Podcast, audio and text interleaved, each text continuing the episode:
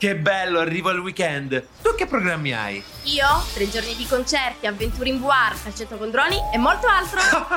Mi prendi in giro? Che vivi nel futuro? Non ti prendo in giro. Dal 13 al 15 giugno il futuro arriva a Bologna. Al VMF We Make Future, la fiera sull'innovazione, puoi seguire oltre 100 eventi talk, concerti e show. Beh, allora vengo anch'io al VMF. Dai, prendi il ticket, è un'offerta a partire da 9 euro. Ci vediamo a Bologna Fiere. Vai su wemakefuture.it.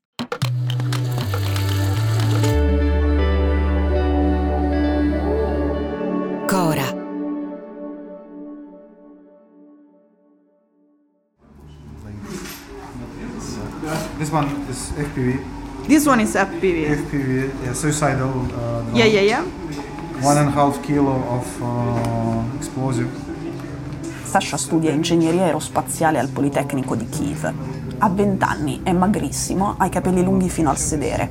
È così timido che non ti guarda negli occhi neanche quando ti saluta. Tutti i giorni, quando finisce le lezioni all'università, viene qui, in un monolocale a centinaia di chilometri dalla linea del fronte. Qui disegna e produce droni. In questo momento i droni che si pilotano con un visore sulla faccia e un joystick identico a quello della PlayStation sono l'arma preferita dei soldati ucraini al fronte.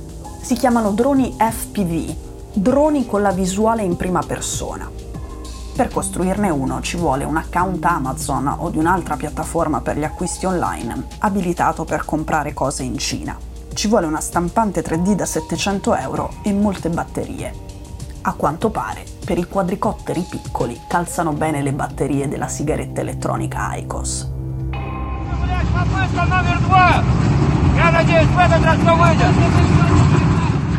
Sabato i russi hanno conquistato Avdivka, in Donbass, Tarnavsky, il capo delle forze ucraine nel sud, ha detto Ritirarsi è l'unica cosa da fare in una situazione in cui il nemico avanza sopra i cadaveri dei propri uomini e in cui ha un vantaggio di 10 a 1 in termini di proiettili d'artiglieria.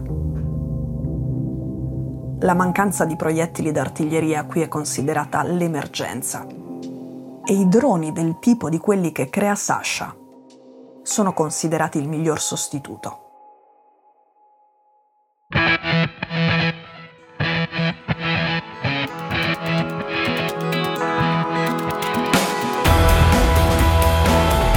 Sono Cecilia Sala e questo è Stories.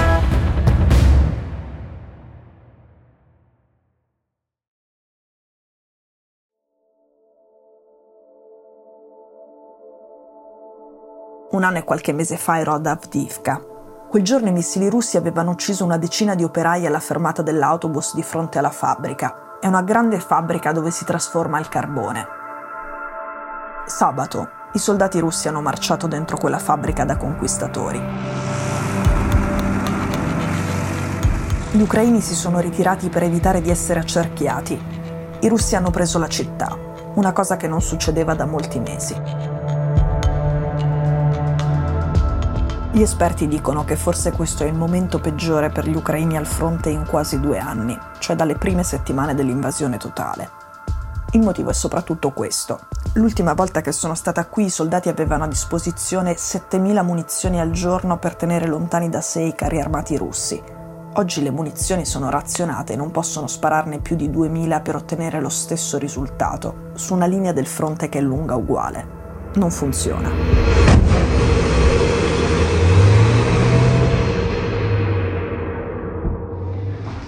Я, я мав тільки на увазі про те, що ж є ж ті, які знаєш, їм ж потрібно, щоб взорвалось за, якщо воно саме в броню. Un soldato 27enne con cui parlo spesso mi ha detto: I droni FPV sono la cosa che più mi serve in questo momento. Lo guidi, vedi dove va in tempo reale, quindi è più preciso di un normale proiettile d'artiglieria ed è molto più economico di una bomba guidata. Soprattutto, per questi droni non dipendiamo da voi, che è rassicurante ce l'ha con gli europei che un anno fa hanno promesso un milione di munizioni per l'artiglieria entro questo mese, ma finora ne hanno consegnata un po' meno della metà. In sostanza, il soldato 27enne dipende da Sasha per non essere travolto, come è successo ai suoi colleghi ad Avdivka. Kid do it. So it, in, uh, when it gets the target, these two mustaches connect each other, it activates the detonator and it explodes. And why also the... I droni che fabbrica Sasha funzionano così. La bomba si attacca alla pancia del quadricottero di plastica fatto a mano, che poi plana sull'obiettivo alla velocità modulabile di un'automobile di cilindrata media. I soldati dicono che gli FPV sono l'arma migliore per colpire e fermare i carri armati russi. Devi giusto stare attento alla danza del vento. Certo sul campo di battaglia ne perdi parecchi, ma questo è normale. Anche le munizioni per l'artiglieria che vanno a segno sono una frazione di quelle che spari. Se li sai pilotare, questi sono droni precisi. Entrano dalla finestra di un deposito di munizioni, colpiscono un carro armato in un punto sensibile come il motore, si infilano in un bunker dal buco d'ingresso.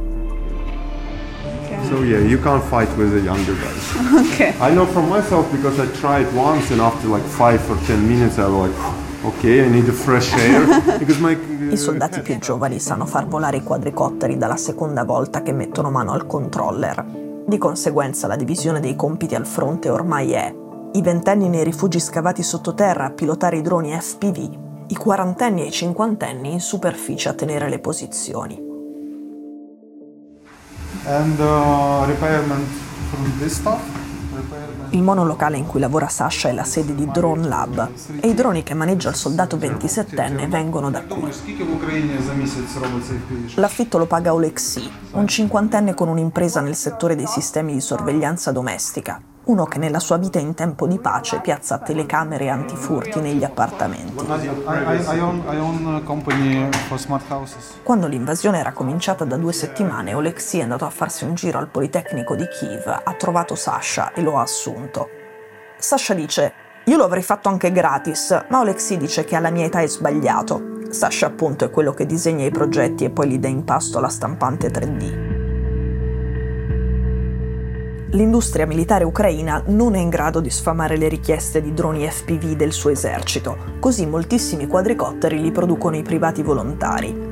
Ogni brigata fa la sua raccolta fondi con i passaparola e con i video su TikTok di cui parlavamo ieri. Il ricavato va ai produttori come Drone Lab che lo usano tutto per comprare i materiali, senza guadagnarci.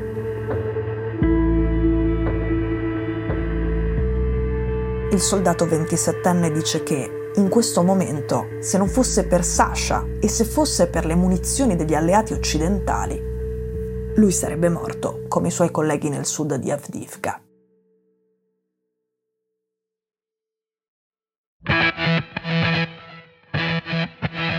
Stories è un podcast di Cora News prodotto da Cora Media. È scritto da Cecilia Sala. La cura editoriale è di Francesca Milano. In redazione Simone Pieranni. La sigla e la supervisione del suono e della musica sono di Luca Micheli. La post-produzione e il montaggio sono di Daniele Marinello. La producer è Monica De Benedictis. Le fonti dei contributi audio sono indicate nella sinossi.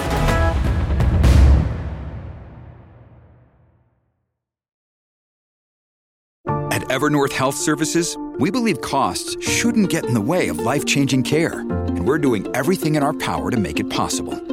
Behavioral health solutions that also keep your projections at their best? It's possible. Pharmacy benefits that benefit your bottom line? It's possible. Complex specialty care that cares about your ROI? It's possible. Because we're already doing it. All while saving businesses billions. That's Wonder made possible. Learn more at evernorth.com/wonder.